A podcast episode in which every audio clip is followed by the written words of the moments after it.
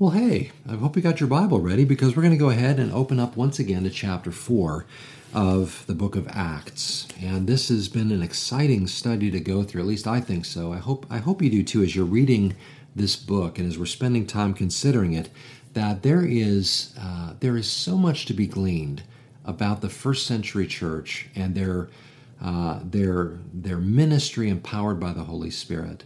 Now, I am not somebody who's all about running up and down the aisles and doing cart cartwheels and backflips, you know, in the power of the Holy Spirit, quote unquote, and that kind of thing. But we don't, you know, I, I want to make sure we don't make the mistake of thinking that the only way for us to embrace the Holy Spirit is to take on some kind of um, crazy aspect uh, to living in the Spirit. No, the Bible talks a lot about in the New Testament for us to be living in the power of the Holy Spirit, walking in the Spirit, not fulfilling the lust of the flesh. Uh, this is, um, you know, the, the purpose of the Holy Spirit is to further set us apart for Christ and to make us more like Him. And so we want the Holy Spirit to be working in our lives. And, and from time to time, He may in fact give us various giftings to do the ministry that He's called us to do. Um, you know, there there may be a time when you're called to pray over somebody who's sick, and God may choose in that moment to bring healing. We pray for healing often for those in our own body as they go through things. And over the years, I've seen people healed of things, and I'm so thankful that the Lord has done that. It doesn't mean there's any power resident in us any more than there was with Peter and John when they helped this crippled man to rise up and walk, but rather it was in the name of Jesus and the power that is in his name, that power to heal as God wills, as God desires.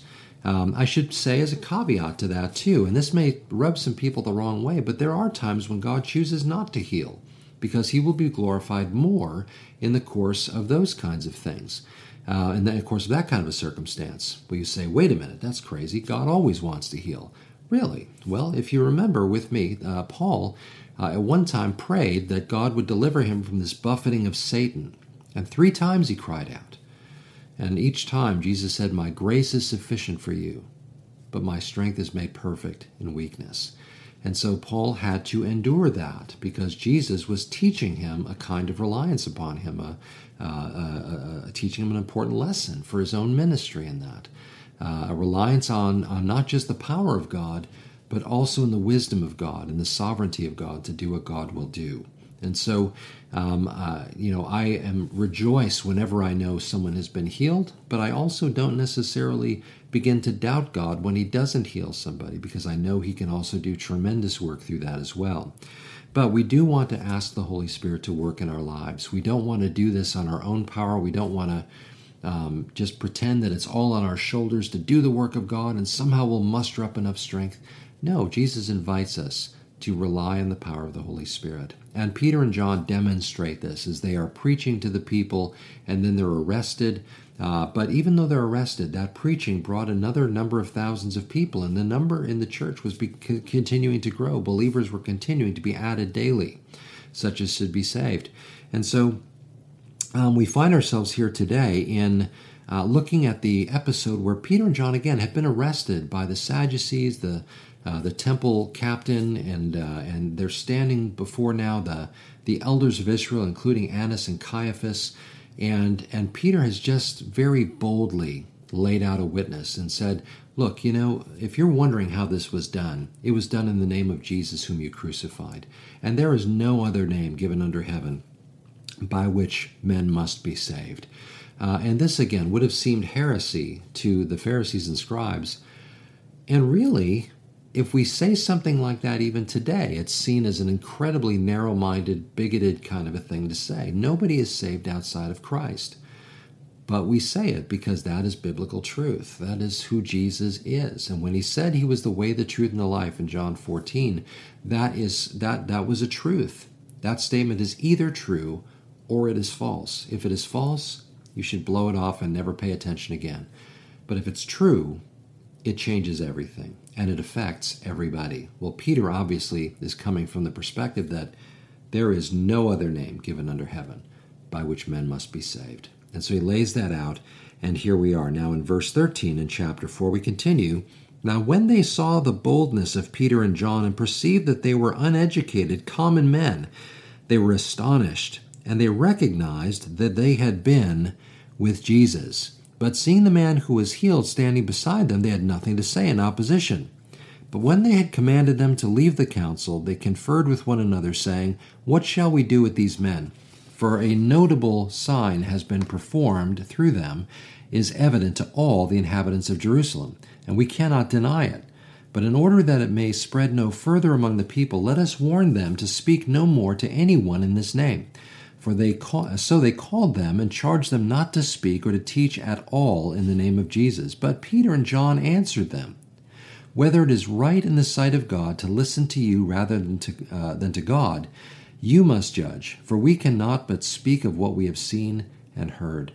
And when they had further threatened them, they let them go, finding no way to punish them because of the people, for all were praising God for what had happened. For the man on whom the sign of healing was performed was more than 40 years old. So we get that additional detail about this one who has been healed. He's been paralyzed for so many years, but they now, in the power of God, the power of the Holy Spirit, Peter and John have healed this man. And so, in the name of Jesus, he's been made well, and they can't deny it go back to verse 13. There is there are some things here that I uh, that I honestly take a lot of comfort in, and that I hope you'll take a lot of comfort in, and you'll take this as an important thing to, to, to take to heart in terms of your own ability and capacity to serve the Lord.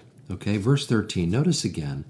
When they saw the boldness of Peter and John, these religious leaders, the experts in the law, the ones who were supposed to know you know, what it meant to know God and all these kinds of things. When they saw the boldness of Peter and John and perceived that they were uneducated common men, they were astonished and recognized that they had been with Jesus. When it says that they were uneducated common men, um, you know, they may have seen that as an insulting thing, like, who are you guys to be telling us anything? Um, but let me let me speak to this as a tremendous encouragement. Um,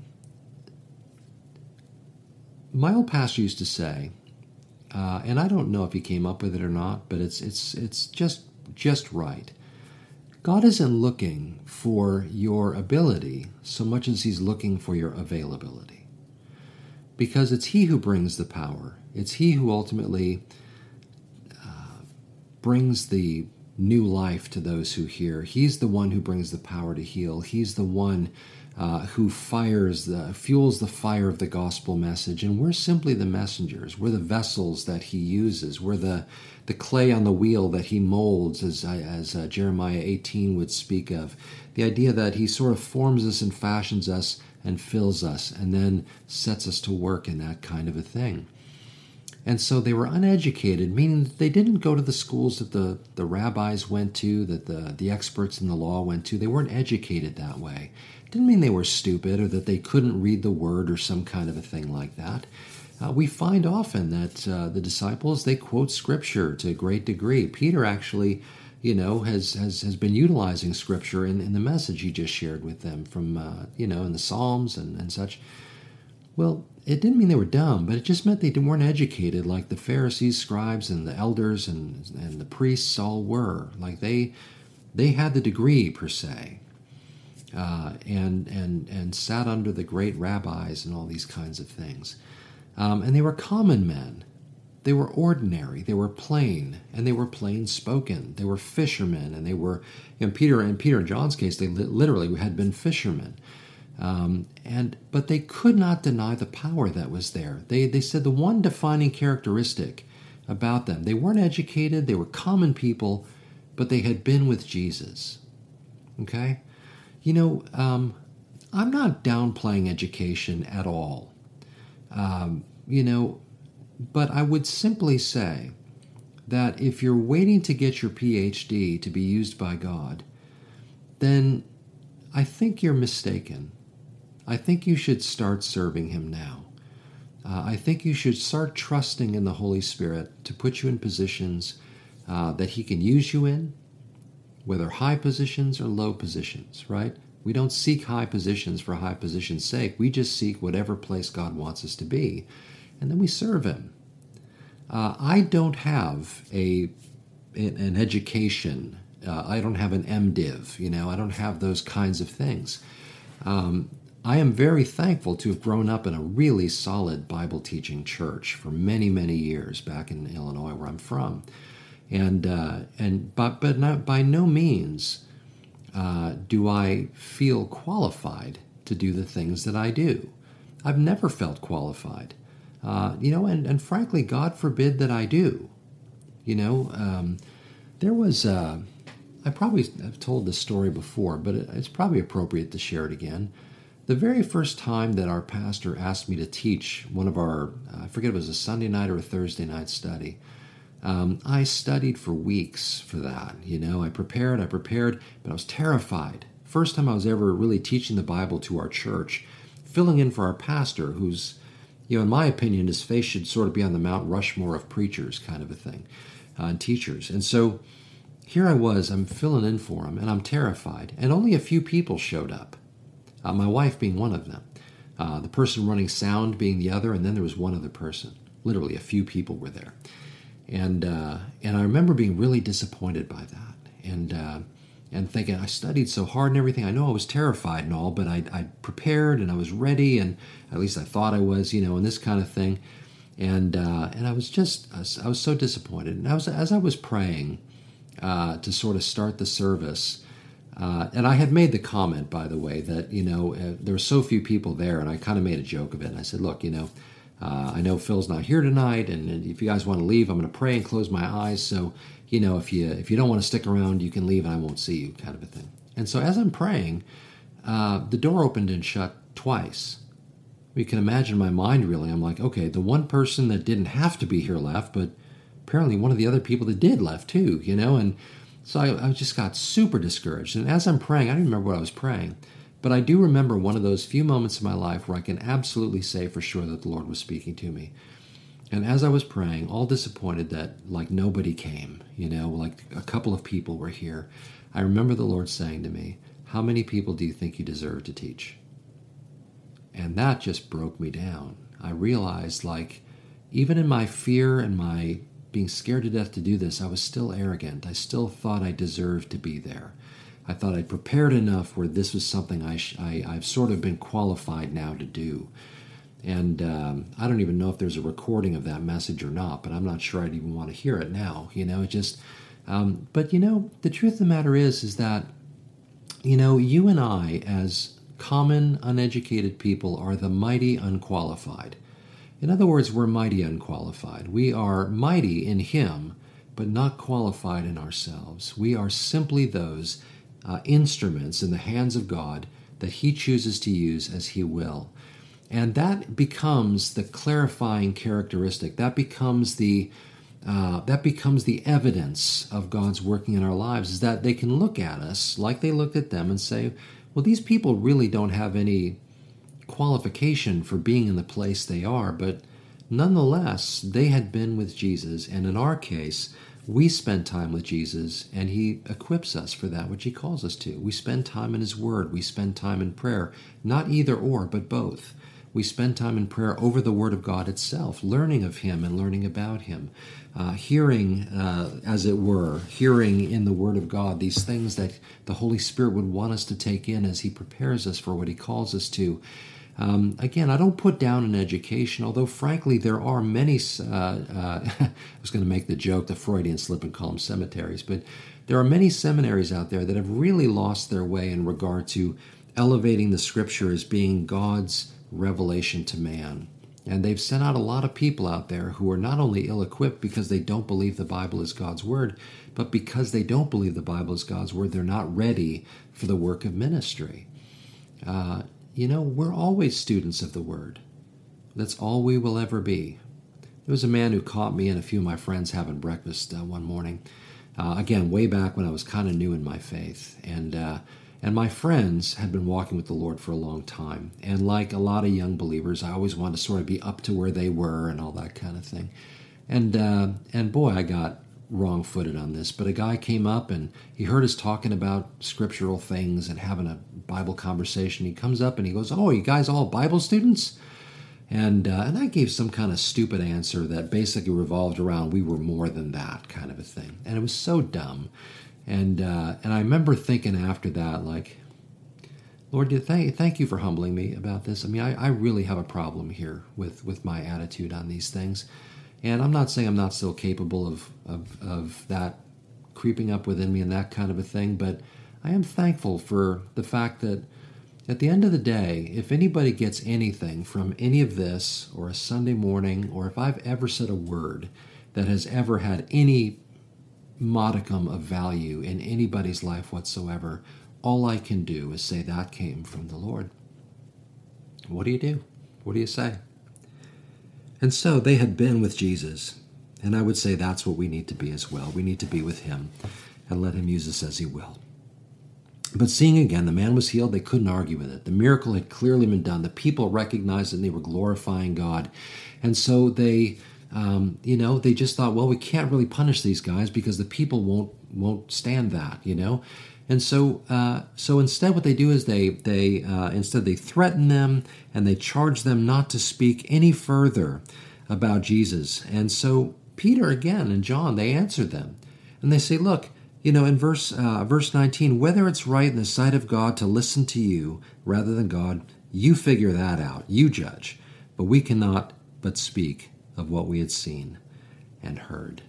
And so we see, you know, what what could be called uh, a kind of civil disobedience. I don't use that word in a uh, in a way to incite things, but I just simply say that word because in that context, that's what it is. They were told by the rulers, uh, the authorities in Israel, not to speak in the name of Jesus, and they said, No, we're not going to do that. You figure all that stuff out, but we're going to speak about what we've seen and heard. We can't help ourselves. We are going to do this. And so they threaten them some more and send them on their way. Um, there may come a time, and I, am sorry if this sounds cliche and trite. You may have heard a hundred pastors say this, but um, there may come a time when it becomes hate speech to share the good news. I'm not saying that maybe we're arrogant when we say it or we're, you know, or we're maybe rude and mean when we preach or that kind of thing, but it may very well be that even in the most clear, loving, gentle, but clear and definitive preaching of the gospel, that that at some point becomes categorized as hate speech. And we're told that we can't say these things anymore. That in pulpits we're not allowed to speak about sin and about salvation about the uh, about something so narrow-minded and absolute sounding as Jesus being the only way. Uh, it may very well be that various areas of sin that we would normally speak to, uh, we won't be able to because whether it becomes illegal or whether channels like this find algorithms to sort of hear those words, we see that happening a lot of times now on various subjects where uh, videos and channels are brought down because they're speaking openly about some things that are questionable going on in society around us. Um, and I will reserve naming those things for times when uh, when it's appropriate. But for now, I'll just talk about it as a fact that it's happening. Well, the truth of the matter is that whatever opposition comes our way to preaching the gospel, and they say, no, you can't do that, we need to say back to them, no, I am going to do that. Because at the end of the day, it is the life giving message of truth, the gospel of Jesus Christ, that will save a person ultimately from their sins and remove them from the broad path that leads to destruction and instead set them on the, the narrow path that leads to everlasting life. And so we don't we don't shut up for that. We don't stop. We continue and we share and we evangelize and we give the good news. And like Paul told Timothy, in season and out of season, we will preach the word. And so, that being said, um, just a wonderful, exciting chapter in an exciting book. I use that word a lot. I'm going to try and curtail myself a little bit so I don't sound so repetitive all the time. But I just so love this book, and uh, I'm so excited to be going through it with you. So we'll pick up again next time or in a soon podcast uh, in verse 23 when we uh, continue. But for now, Father, we just want to thank you that you've given us so much here that we can glean from and learn from and apply. And we pray that, like Peter and John, we would have boldness in the Holy Spirit to share the good news, and that we would see you work miracles that are greater than any other. That miracle of seeing people saved, of people being removed from death and brought to life. Father, we're so thankful that we live in a time that is so looking more and more and more every day like we're on the cusp of of going home, of punching out from work here, as it were, as your ambassadors, and going home to heaven's country. Father, we so look forward to seeing you, to seeing your Son and feeling that embrace and hearing, Well done, good and faithful servant. And Father, I pray for those who are tentative about serving you. Father, you've not called us to cling to titles or letters after our names and that kind of a thing, but rather you've called us to simply make ourselves available to you so that you can just use us as you will, instruments in your hand. Whether it's hands and feet, whether it's a mouthpiece, whether it's a cold cup of water, whether it's um, whether it's just a, a word fitly spoken, whatever it might be, help us not to be afraid, but to invite the Holy Spirit to give us the boldness that we need for that which you've asked of us.